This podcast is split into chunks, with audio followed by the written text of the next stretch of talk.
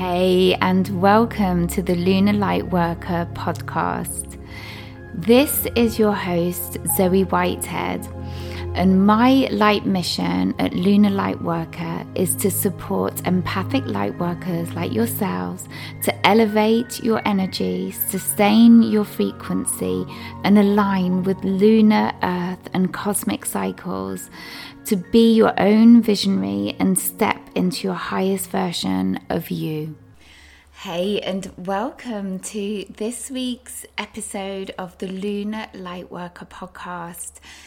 In this episode, I'm talking all about my personal awakening and why this was so, so slow.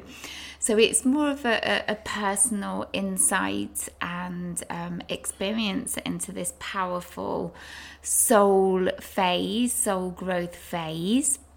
First, what I'd like to you know, just thank you so much for coming on board, listening, and, you know, supporting what we do here at Lunar Lightworker. Now, at the time of recording this week's episode, we we were really, really excited because the Lunar Lightworker membership doors are about to open. We open in about a week, 10 days' time at the time of recording this this episode. And I wanted to talk to you a little bit about that and how we support our empathic light workers. So we're all about raising vibration and, you know, flowing with the natural cycles. We teach you to hold a space for yourself and others. And it's it really is a beautiful space where you can be totally immersed in higher frequencies and receive higher vibrational healings um, what we do is we teach on ancient wisdoms, rituals, crafts, and inner practices, and we teach you to run energy on yourself as well. So, you know, this is a place to come weekly and commune with other like minded soul sisters, let go of your limiting self beliefs and dance with your fears. So, you really do become, uh, you learn to become a shadow walker. So, like I said, at the time of recording this episode, the membership, the Lunar Lightworker membership, will be opening in about 10 days' time. But we do have a wait list. Now, there's a big advantage to being added or adding yourself to the wait list, in that you will get early entrance before anybody else. You'll be the first to enter the, the membership and you will also get a 20% discount. So bear that in mind if you're feeling drawn. What you can do is find the link to this waitlist in the show notes. So if you are thinking about joining, I would love to see you in there and you know, I'd love to connect with you in the membership. Okay, so in this week's episode, you will be learning um, or getting an insight into my spiritual awakening. And the reason I'm doing this is that, you know, if you are in this phase of your spiritual growth, and we all go through this, um, you know, I'm hoping that this will help you. Well, I know it will help you uh, in your own soul growth and your own light path and journey. We'll also take a look at why there was so much resistance around this. And there usually is you know for for for a lot of us we have a lot of resistance around this. You know some people do have a very rapid awakening which was certainly not my case.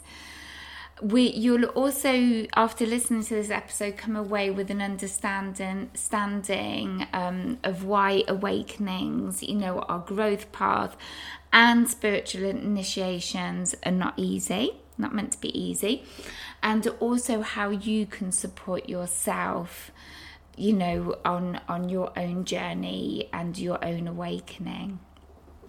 All right then my love. So let's dive in to my own journey around this my own light worker journey.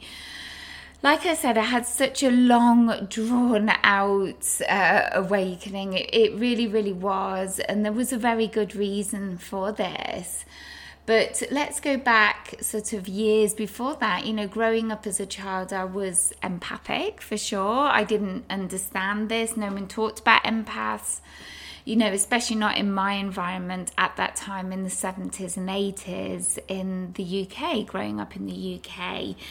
So this resulted in people pleasing behaviors, keeping myself small and under the radar, really didn't want to be noticed, um, you know, especially at school, which I found highly stressful. Um, obviously, I was picking up on you know all the all the kind of pressure and the strain and the stresses of being around so many people.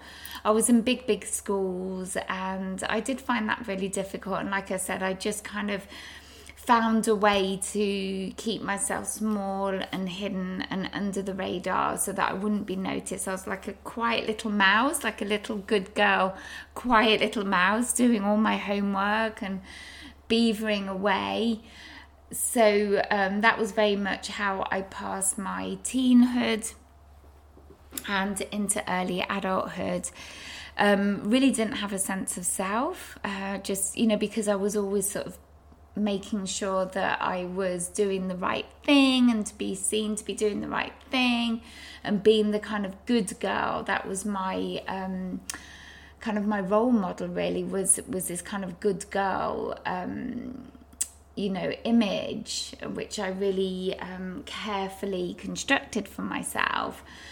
And so this resulted in the fact that I didn't really know who I was at all. And obviously, my Chiron is in the Aries, which is a, which is very much where we struggle to have this sense of self and sense of identity so into early adult adulthood didn't know who I, who I really was. I really struggled to find my place in the world and, and what i enjoyed doing. I, I really didn't know.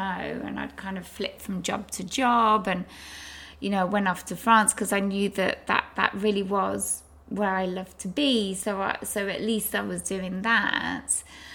Um, but really, really struggled for a long, long time. Had little bouts of depression as well, and um, kind of lots of failed romances, and it was just very classic kind of signs of em- empaths who were not really um, stepping into their power, I suppose. And uh, this culminated with me coming back to England after another, yet again, another failed relationship um, this was in my early 30s, so it was a real pinnacle age for me.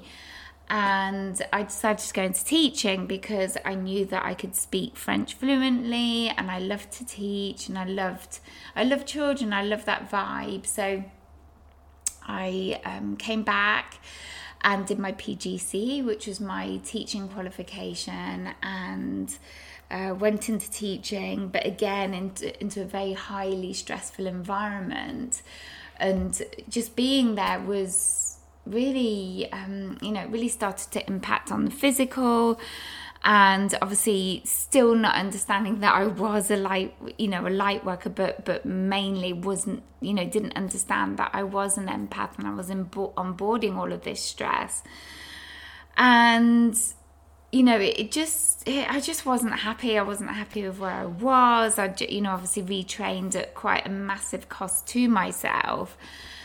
And um, at the time, I was starting to get um, interested in meditation and yoga and meditation techniques. And um, I was also training in transference healing as well because I, my sister at the time had um, trained in this modality and I could see the shifts in her empowerment through that.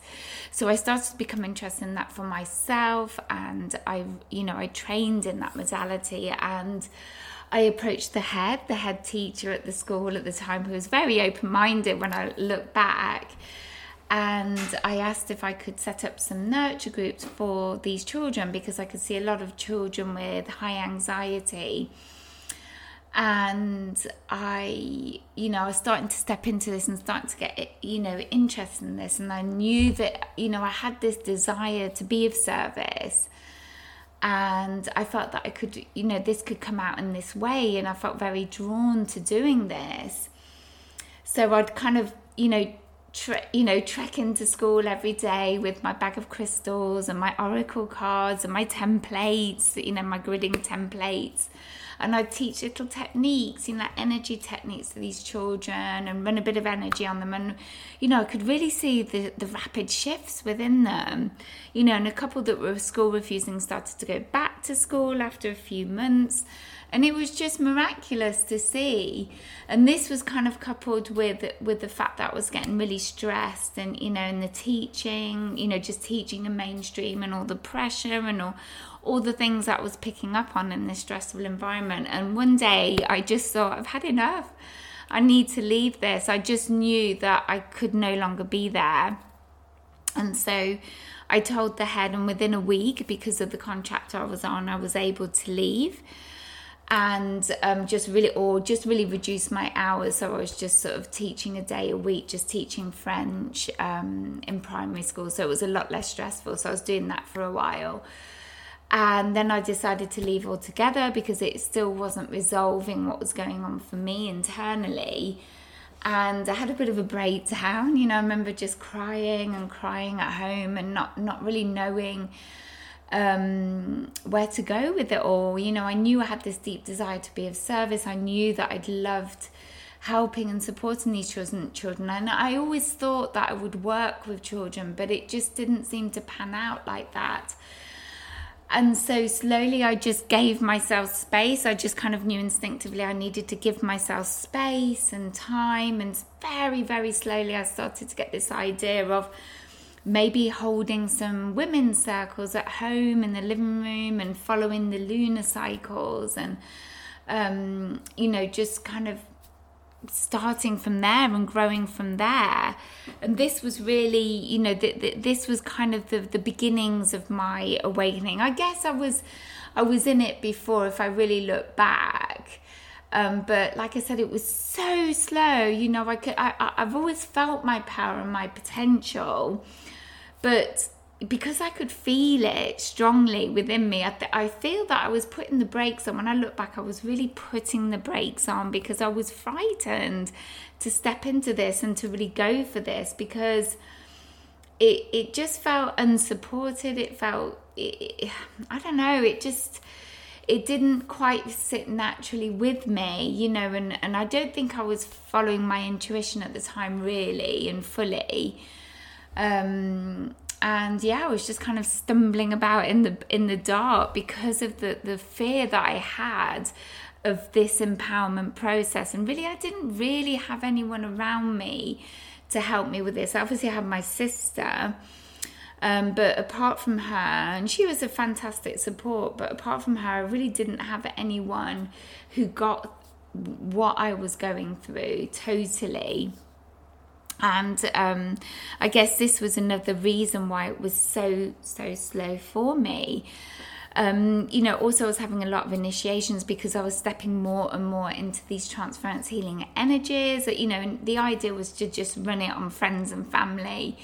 Um, I really didn't feel, um, you know, just I didn't have that confidence. I didn't have um, you know just just feeling like I would be able to do this and because I could feel the power of this modality so deeply.